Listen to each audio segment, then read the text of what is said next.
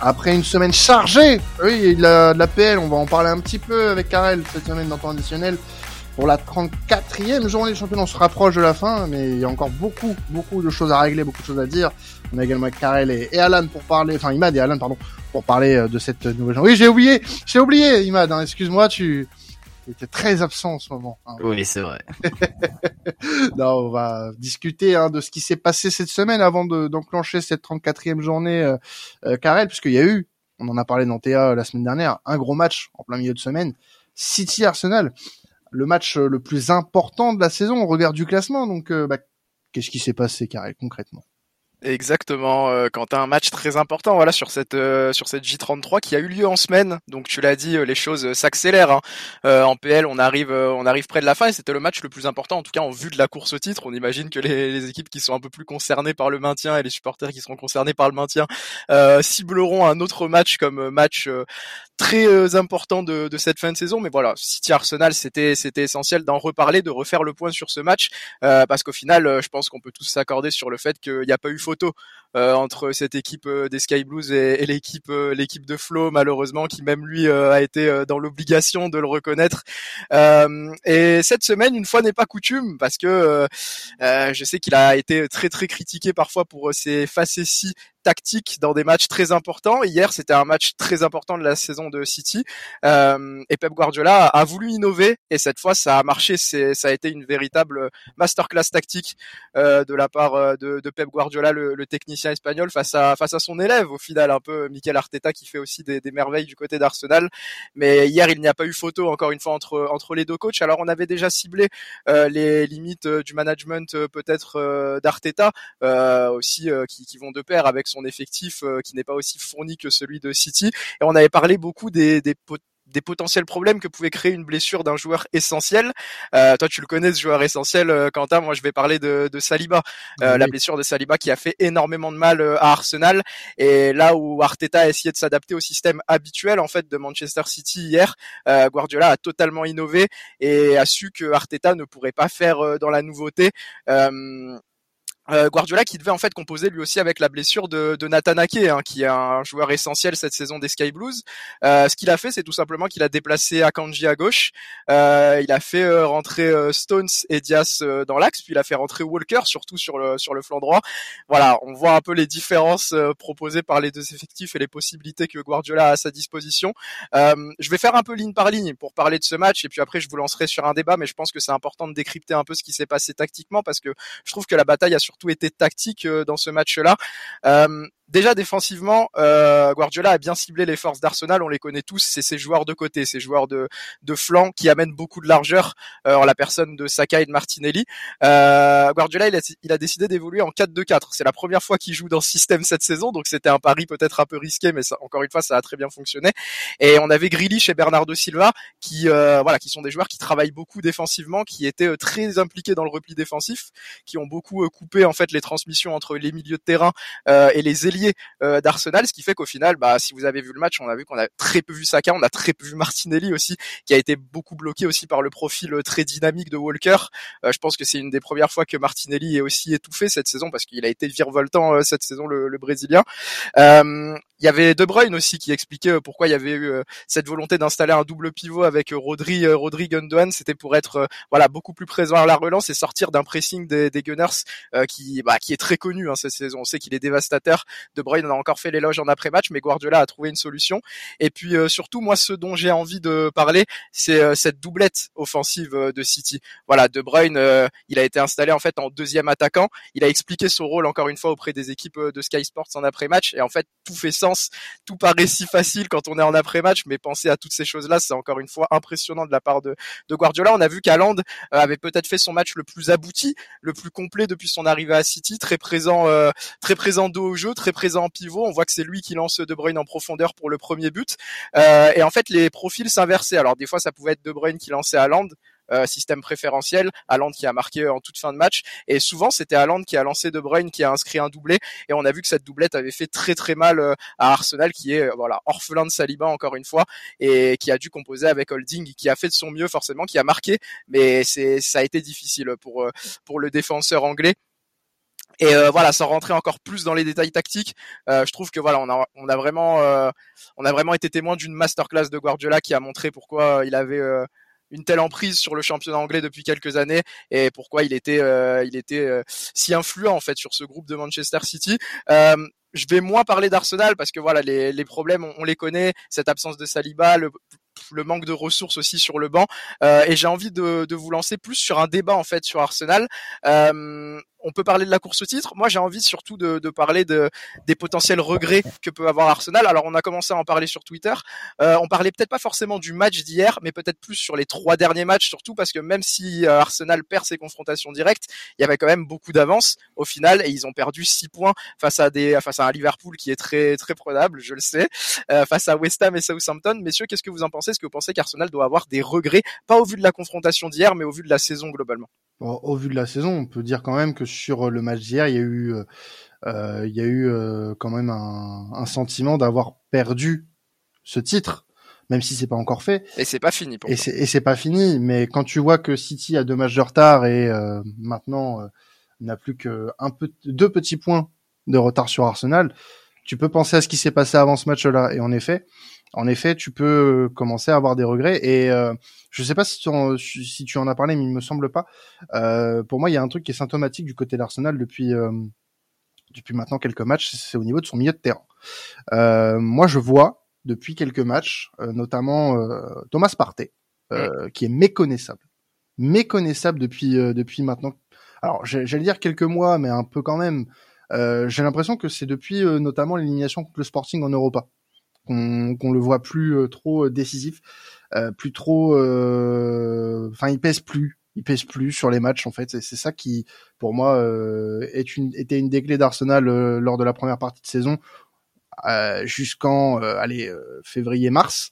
Et là, ça devient plus compliqué pour lui et Arsenal vacille un petit peu. Donc oui, il y a les, il y a les absences de Saliba, comme tu l'as bien souligné, qui est aussi un pion essentiel de d'Arteta. Mais voilà, moi je pense que pour le titre, Arsenal avait suffisamment de ressources et a gâché des, munitions en fait sur des matchs qui étaient largement à leur portée.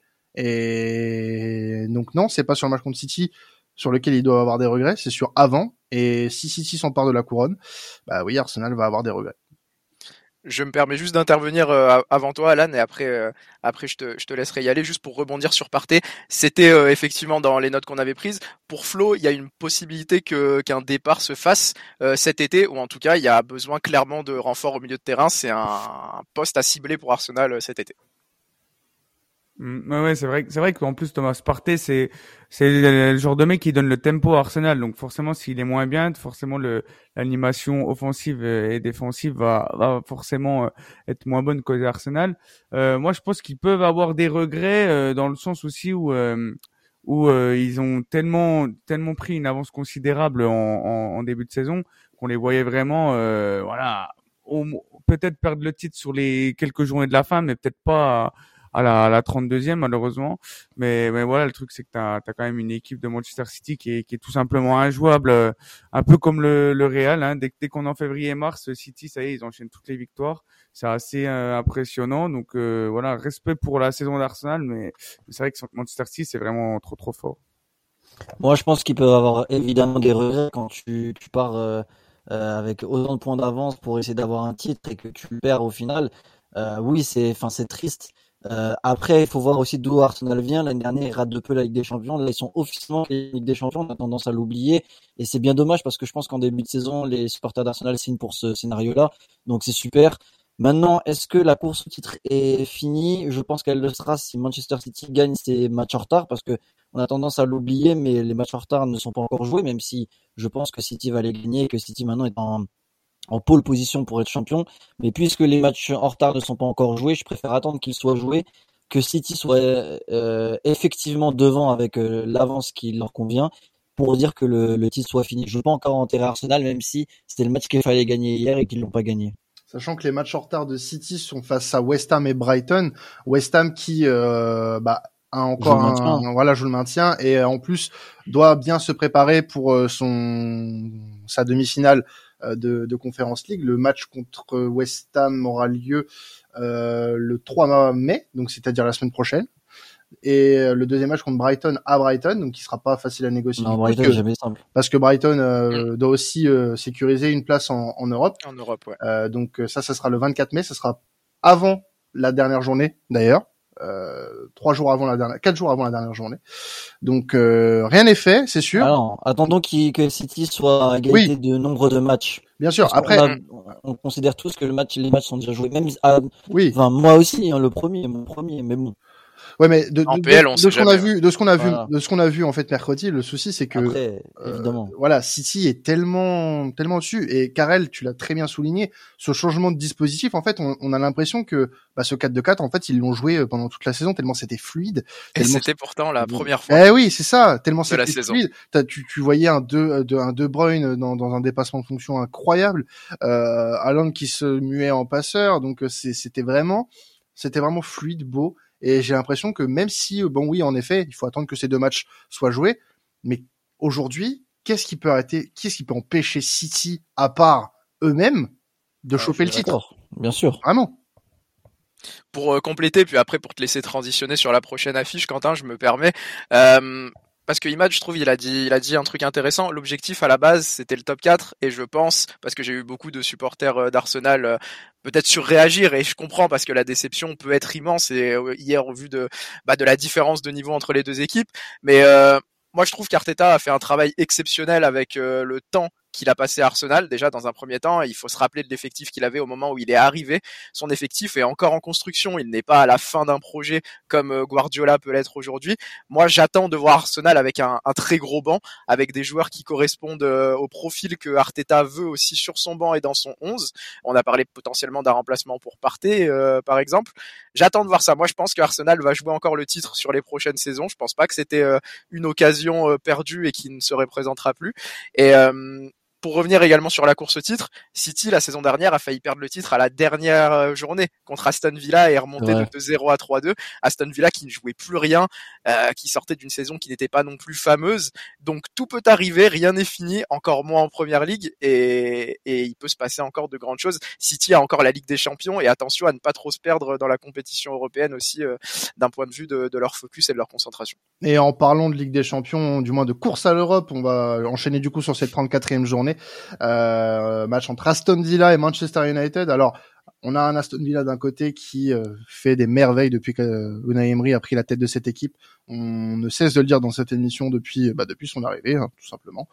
Et euh, de l'autre côté, on a un Manchester United qui va avoir euh, du mal avec des, absents derrière. Mais on va d'abord parler de, d'Aston Villa et de son coach. Exactement. Alors ça sera un, petit un petit passage avant de, de passer aussi sur sur sur Liverpool et, Tottenham entre Aston Villa et, et Man U. Euh, parce que euh, je vais surtout euh, vous parler euh, moi de d'Unai Emery. Alors Unai Emery, euh, voilà, on, on, a on a un mauvais souvenir. euh, les Parisiens ont un mauvais souvenir d'Unai Emery en France. Imad a peut-être un meilleur souvenir d'Unai Emery au PSG, je pense. Euh, mais il va sans dire qu'en fait l'entraîneur espagnol a fait un très très bon boulot, euh, hormis Arsenal. Alors Arsenal, moi je l'exclus de l'équation parce qu'il est arrivé après Arsène Wenger et avant euh, Mikel Arteta, et je pense que c'était pas la meilleure place pour euh, prendre la place euh, du mort. Voilà, c'était pas la, c'était pas la place la plus facile, mais euh, à Villarreal où il est à, où il a atteint une demi-finale de Ligue des Champions quand même, où il n'est pas passé loin de renverser Liverpool, notamment sur la phase retour euh, à domicile, et cette fois à Aston Villa où le défi euh, n'était pas facile. Il avait des bons joueurs à sa disposition, mais il récupérait un groupe que Steven Gerrard avait laissé un peu amorphe et dans une position difficile. Je crois qu'il les avait laissés presque relégables Aston Villa. Euh, Aujourd'hui, euh, bah ça fait euh, 20 matchs que Unai Emery est à la tête des, des Villans, 20 matchs que euh, Aston Villa marque au moins une fois par match, donc c'est un c'est un record. Euh, C'était jamais arrivé. C'est le premier entraîneur de l'histoire de la PL à le faire, et surtout il est invaincu depuis 10 matchs. L'entraîneur espagnol, 8 victoires, euh, deux matchs nuls, et voilà le voilà remonté pour challenger pour des places européennes. Je trouve ça assez impressionnant, d'autant plus que le projet de jeu est assez séduisant. On les a vus très récemment coller quand même 3-0 à un Newcastle qui allait mettre 600 à Tottenham la semaine d'après. Donc euh, c'est quelque chose. Il faut en parler. On a un Oli Watkins notamment qui est de retour à son meilleur niveau. Euh, moi sur ce match, euh, messieurs, je voulais surtout vous parler du coup de l'entraîneur espagnol parce que euh, je trouve qu'on n'en parle pas beaucoup, que quand on en parle c'est peut-être un peu négatif. Est-ce que vous trouvez qu'il est sous-coté euh, cet entraîneur? Totalement. Totalement, et je pense qu'Imad le dira très bien pour la partie euh, euh, Liga. Euh, tu as parlé d'une demi-finale de Ligue des Champions, il gagne surtout l'Europa League. Avec Villarreal. Mais il en a tellement bah, gagné que bah, voilà, c'est une erreur. Mais, mais, mais, pour parler de sa, sa, période anglaise et puis bah, peut-être aussi du, du passage au, au Paris Saint-Germain, évidemment que c'est un entraîneur sous-côté quand tu vois ce qu'il réussit à faire avec Aston Villa qui jouait le maintien la saison passée, rappelons-le, qui était dans une situation catastrophique avant qu'il reprenne les rênes de l'équipe. Là aujourd'hui, c'est, euh, il me semble, euh, je, crois, hein, Carrel, euh, l'équipe qui a mis le plus de points depuis qu'il est arrivé à Aston Villa, ou peut-être derrière. C'est bien possible, c'est très possible. En tout cas, depuis janvier, c'est très possible. Oui. Mais il a un très bon bilan. Il a un très bon bilan, et puis il a fait sublimer des joueurs. on, on, le connaissait, mais un joueur comme Oli Watkins, incroyable saison qu'il est en train de nous pondre, Oli Watkins. Euh, donc non, non, il est sous-estimé, bien évidemment, sous-côté, sous-estimé, euh, pas évalué à sa juste valeur voilà, tout, vous pouvez utiliser tous les synonymes que vous voulez. Franchement, moi, j'adore cet entraîneur, j'adore le jeu qui, qui, qui, qui le prône avec ses équipes, et je serais pas surpris de voir Aston Villa euh, finir le plus haut possible. Alors, je, parlais d'un top 4 euh, il y a quelques semaines. Ça paraît compliqué vu que vu qu'il y a des matchs en avance par rapport à United, par exemple, qui a trois matchs sur euh, sur Villa et les poursuivants qui ont un match de retard. Mais Aston Villa a certes un calendrier compliqué, mais je pense qu'ils vont pouvoir le faire. Donc, euh, ce serait euh, mérité au vu du travail euh, qu'Unai Emery fait depuis qu'il est arrivé. Moi, je rebondis là-dessus aussi. Ouais, Emery, pareil, sous-côté pour moi, très sous-estimé. on remonte un peu plus loin avant Villarreal. Il fait gagner trois Ligues Europa d'affilée à Séville. Enfin, c'est juste énorme. À Valence, avant aussi, il était très bon aussi avec cette équipe espagnole. Il était allé en quart de finale de l'Europa League avec eux. Enfin, voilà, c'est un entraîneur qui sublime bien ses équipes. Euh, avec Arsenal, mine de rien, fait quand même une finale d'Europa League aussi, donc euh, c'est vraiment sa compétition, c'est là où il réussit plutôt bien. Villarreal aussi fait du bon taf. Depuis qu'il n'est plus là, Villarreal, on sent qu'il y a un, un, énorme manque. Et c'est marrant parce que je vais raconter ma vie, mais mon frère me disait en début de saison euh, qu'Aston Villa avait un bel effectif et il les voyait comme la surprise de la première ligue. Il disait, franchement, je les vois bien essayer de taper le, le top 6 ou en tout cas aller loin. Au début, je me moquais un peu lui parce que je dis, bon bah voilà, les résultats, regarde, euh, c'était pas terrible, pas fameux.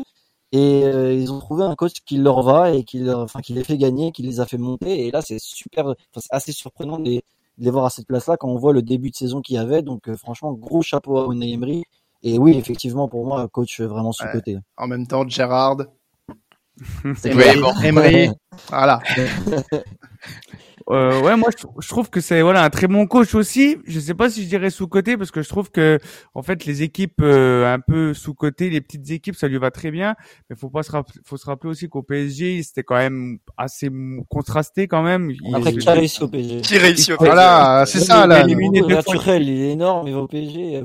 Euh, non, mais même même en Ligue 1, ça c'était pas non plus un exceptionnel, je trouve, parce qu'il y a il y a, il y a l'année où il y a Monaco hein, qui, qui finit champion quand il est il, il gagne pas le titre. Donc euh, oui, mais moi je mets ça vraiment sur le dos de tous les coachs. Euh, non, non, non, mais après, voilà, bah, même Arsenal et au final, enfin, ok, il y a des circonstances à chaque fois, mais je trouve moi ça lui va bien les équipes un peu euh, du style voilà Séville, Villarreal, Aston Villa, des équipes euh, pas non plus des grosses équipes, mais des, des bonnes écuries où, où tu as moins de pression. Je trouve que là, il peut vraiment euh, faire ce qu'il veut. Tu veux dire qu'il serait, un, tu veux dire qu'il serait pour toi pas capable de, de coacher, par exemple là en PL, euh, un club du top 4 Mmh, ça me paraît compliqué parce que c'est puis c'est surtout son rapport aussi avec les joueurs. Euh, on se souvient des soucis qu'il avait eu avec euh, Neymar notamment aussi. Oui, mais là tu parles de diva là. Tu parles pas de grands joueurs. Ah les, grandes équipes ont des divas, donc euh, c'est ça va.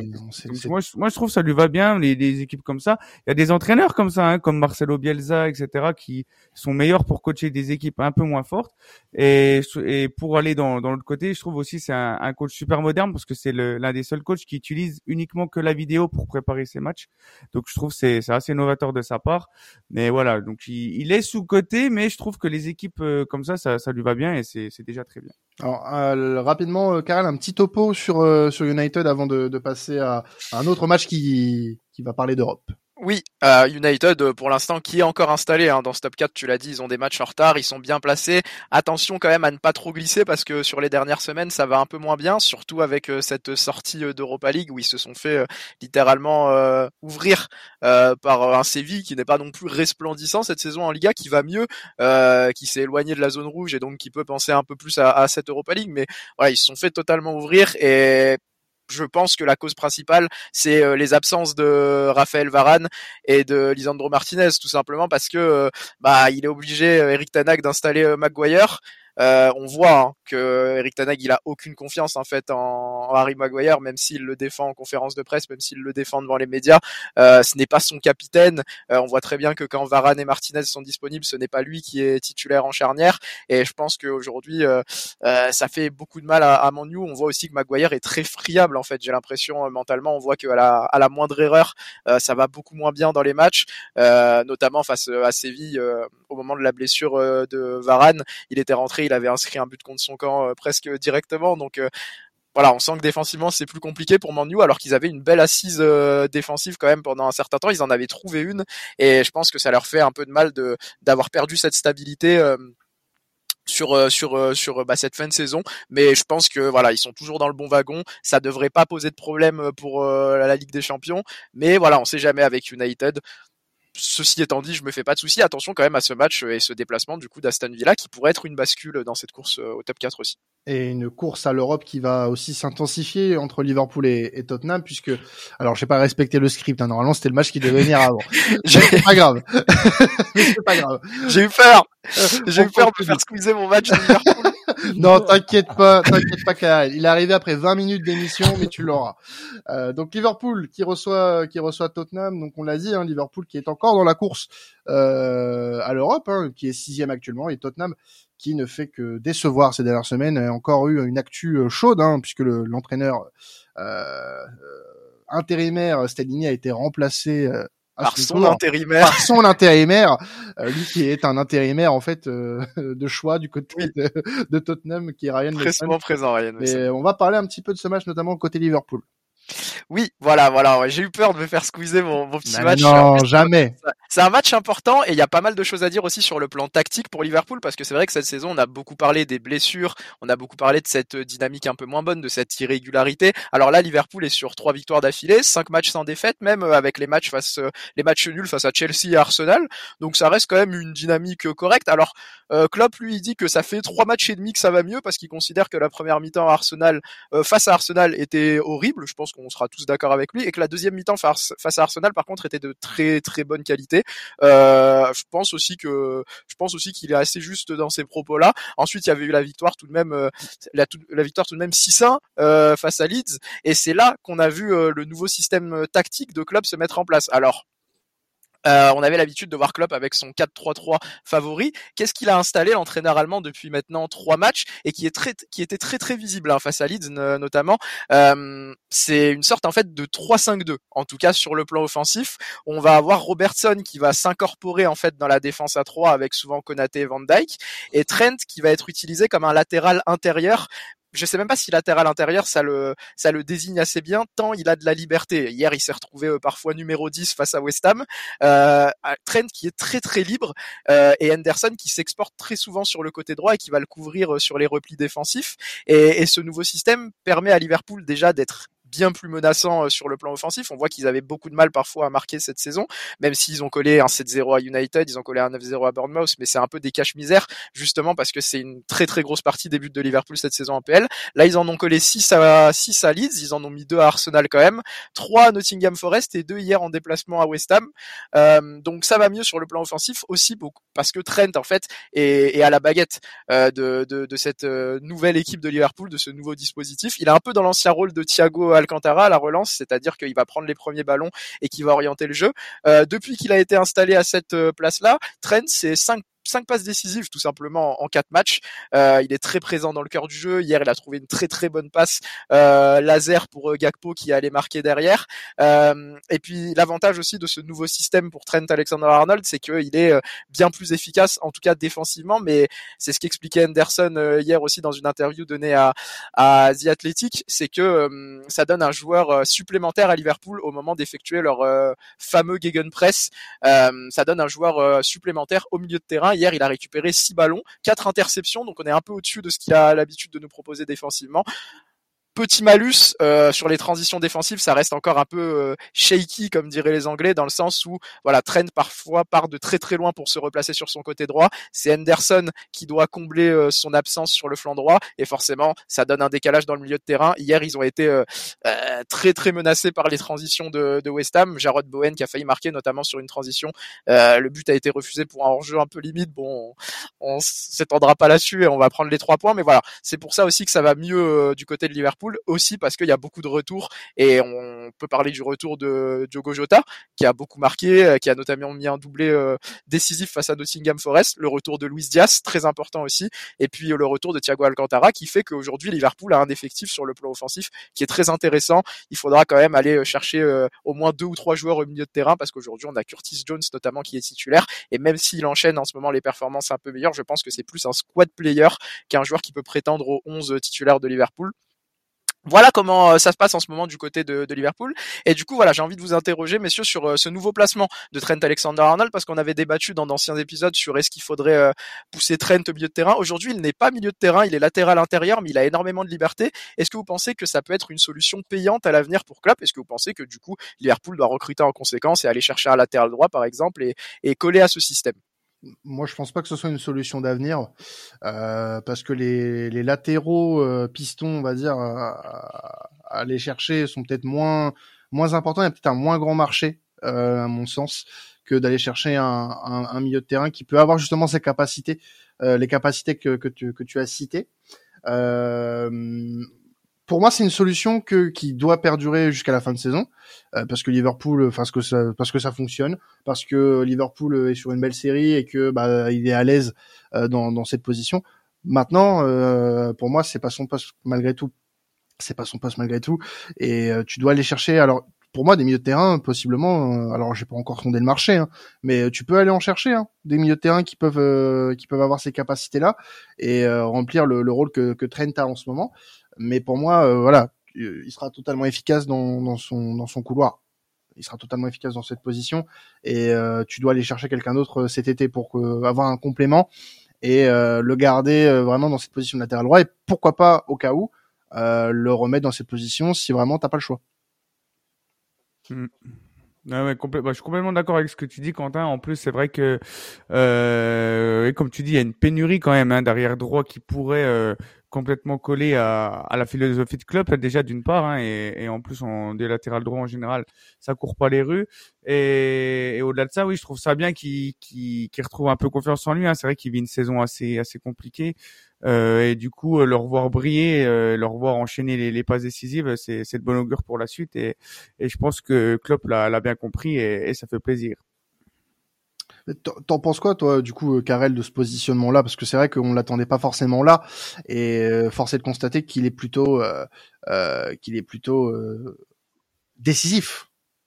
bah, moi, je je pense que je pense que tu as été juste dans tes propos dans le sens où je pense que c'est une solution qui est viable pour le moment. Et surtout euh, en fait, euh, qui est viable face peut-être aux équipes un peu euh, secondaires de ce championnat. Je sais pas ce que ça peut donner face, par exemple, à un Manchester City, euh, face à Arsenal qui presse très très haut et qui mettrait peut-être plus en difficulté Trent Alexander-Arnold, qui aujourd'hui joue beaucoup face à des blocs bas et en fait il joue dans un fauteuil aussi, c'est-à-dire qu'il a de très très bonnes qualités techniques. je crois que c'était, je crois que c'était Joe Cole qui en parlait récemment, qui disait qu'aujourd'hui il fallait mettre en avant les qualités de Trent Alexander-Arnold, peut-être parler un peu moins de ses défauts défensifs et aujourd'hui, c'est vrai que c'est un très très gros atout de l'avoir euh, en lampe de rancement pour des attaquants qui vont très vite comme Salah, comme Gakpo, comme Luis Diaz, euh, comme Jota aussi qui, qui va assez vite finalement. Euh, je pense qu'en fait c'est une très très bonne solution euh, pour les équipes contre lesquelles euh, Liverpool a eu du mal par le passé, c'est-à-dire les équipes qui jouent avec un bloc très bas, parce que euh, il a le, la qualité de passe qui va permettre d'aller trouver des décalages, qui va permettre d'aller débloquer des situations. il a la qualité technique aussi pour éliminer. On l'a vu hein, sur le deuxième but contre Arsenal où il met petit pont à Zinchenko et qui va chercher Firmino au second poteau pour le but. moi je pense que c'est un rôle qui lui va bien, mais je pense que c'est une adaptation tactique qu'il faut proposer contre certaines équipes et peut-être que contre des équipes un peu plus cadors de ce championnat, il faudrait rester sur un 4-3-3 peut-être un peu plus solide défensivement, ou alors euh, trouver une solution pour équilibrer le système. Euh, on verra ce que Klopp euh, propose. En tout cas, lui, il a dit en conférence de presse qu'il était très satisfait par ce que Trent proposait dans ce nouveau rôle de latéral intérieur. Déjà, il a avoué que Trent avait un nouveau rôle. pour Klopp, c'est quelque chose de compliqué, donc ça peut potentiellement être quelque chose qui va tenir sur la durée. À voir. je pense en tout cas, comme tu l'as dit, qu'il faut surtout cibler des milieux de terrain pour le moment. Il y a beaucoup de noms qui sont, il y a beaucoup de noms qui sont cités, et je pense par exemple que que des joueurs comme Henderson, hein, que j'apprécie énormément, euh, qui a été le capitaine qui a mené Liverpool à, de nombreux titres récemment, doit en tout cas pour le moment sortir du 11. Pareil pour Curtis Jones et à souligner également, j'en profite, la remise euh, en forme très récente de Fabinho qui joue euh, au même niveau pas loin du même niveau que, que les saisons précédentes sur les derniers matchs. Je le dis parce que je lui avais beaucoup tapé dessus cette saison. Je pense à juste titre parce qu'il avait été très en dessous, mais ça va mieux aussi pour pour le Brésilien récemment.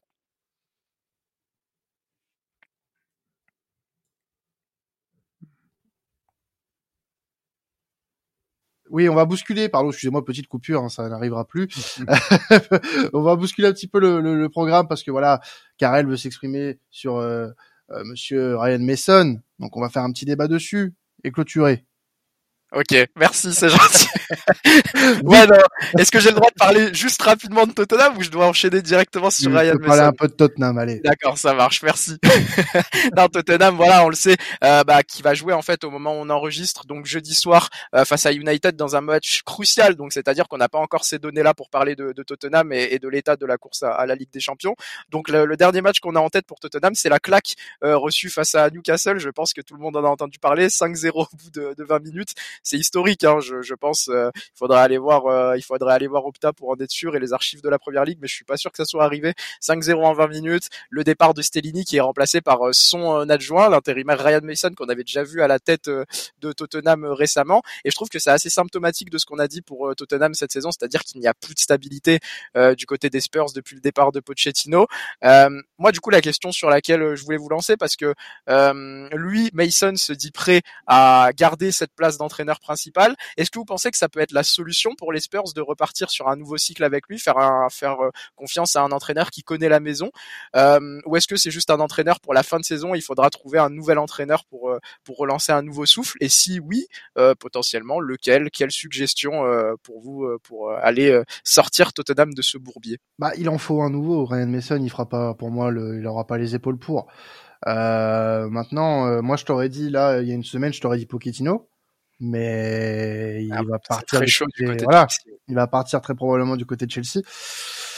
Là, il n'y a pas énormément de solutions qui se bousculent. Euh, tu as Luis Enrique, tu as Nagelsmann qui est apparu mmh. plusieurs fois dans sur les tablettes de, des Spurs. Donc euh, pourquoi pas Nagelsmann? Ça pourrait relancer un petit peu le le, le, le projet euh, des Spurs et euh, et euh, amener un petit peu de fraîcheur et de nouveauté du côté de Tottenham parce que je pense que ce club en a grandement besoin.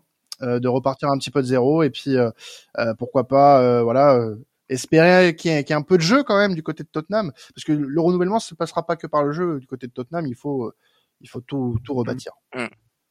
Ouais, pourquoi pas. Euh, bon, il a un peu floppé euh, récemment, mais Graham Potter aussi qui, qui est libre aussi, qui qui voilà euh, a fait de très belles choses à Brighton et qui lui proposait du jeu aussi. Donc ça ça peut corréler avec ce que ce que tu disais, Quentin.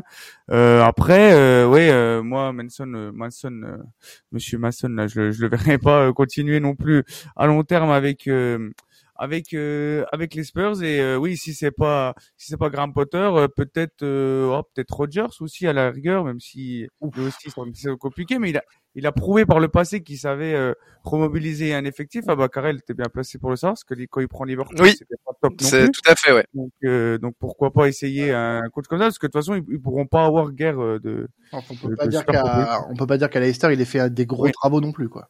Non. Tu, je, je, Mais euh, après à Leicester c'est pareil, il y avait beaucoup de problèmes structurels et, et oui. internes aussi. Il avait pas. Ah ouais, enfin, à Tottenham il y en a pas, c'est pas non plus. Euh c'est pas non plus oui. hyper sain. Oui, oui, c'est sûr. Mais je trouvais que l'option Graham Potter qui a cité Alan peut être intéressante parce qu'il y a peut-être, il y aura, il y aura sûrement beaucoup moins de pression que dans ce Chelsea-là aussi. Donc euh, oui. ça peut être une option intéressante et il n'y a pas énormément de monde en fait quand tu réfléchis aujourd'hui sur sur le marché des entraîneurs. Je trouve, j'ai réfléchi, mais voilà. Et c'est même pas ça, c'est qui veut aller à Tottenham aussi. Tu vois, c'est dans ces conditions-là. Oui, oui, c'est sûr. C'est sûr que euh, il faudrait peut-être une remise en question de Daniel Levy aussi. Euh, il y a pas, encore sûr, à... euh, pas encore sûr d'être européen. Euh, si, si t'as pas l'Europe, tu vas tu vas les perdre, hein, les gros joueurs. Attention. Et moi, je suis prêt à parier que Tottenham n'ira pas en Europe. Je l'ai, déjà dit il y a plusieurs semaines. Tottenham n'ira pas en Europe, pas comme ça. C'est pas possible. S'ils vont en Europe, euh, pourquoi faire de toute façon? Avec l'équipe qu'ils ont? En Europa mm. League? Qu'est-ce que, enfin, qu'est-ce que vous voulez que, qu'est-ce que vous voulez que, que ces, ces mecs-là, y... des mecs comme Son, comme Kane n'iront jamais jouer l'Europa League. Ils vont, ils vont, ils vont, ils vont se tirer. Bah, je, en fait, je vois pas, je vois pas Kane en Europa League. Bah non. Mais aujourd'hui, euh, au prix que demande Daniel Levy pour euh, Harry Kane, je vois pas qui euh, peut acheter Harry Kane. Bah, hey, son ancien coach, l'équipe de son ancien coach, enfin future équipe peut-être Après Chelsea, ça y est. Ah non, bah, ah non, mais c'est vrai. c'est vrai. Ils ont combien d'attaquants? Et, Chelsea va pas plus jouer euh, la Ligue des Champions non plus. Oui, hein. mais, oui, ça, c'est sûr. Oui, mais je te garantis que même s'ils jouent pas la Ligue des Champions, ils vont quand même trouver un moyen de le prendre. Et le Bayern était intéressé le par Bayern ou, ou, le Paris Saint-Germain comme on en parlait la semaine dernière. Euh, mais ouais, ça va être compliqué. Ça va être Je pense que, que pour le Bayern, Colomwani colle plus qu'Harry Kane. Euh, dans... Ouais. Bon, de toute façon, ça aussi, on en avait parlé la semaine dernière. On verra de quoi sera fait son avenir. Voilà, on a dépassé un petit peu cinq minutes, mais bon, c'était euh, voilà important de parler un petit peu de la situation de Tottenham puisque ça a encore bougé cette semaine. En tout cas, merci à vous de nous avoir suivis euh, pour euh, ce podcast PL. Hein. Bien sûr, vous pouvez continuer à nous écouter, même si on a dépassé de 5 minutes, hein, c'est pas grave. La Serie A, la Bundes et la Liga, euh, comme chaque semaine dans le temps additionnel. Là, on a la 34e journée de Première Ligue. C'est vraiment le sprint final. Là, on est vraiment sur la fin. Et comme je vous le dis depuis plusieurs semaines, on vous lâchera pas. Passez un excellent week-end de football. C'était traditionnel. Ciao tout le monde.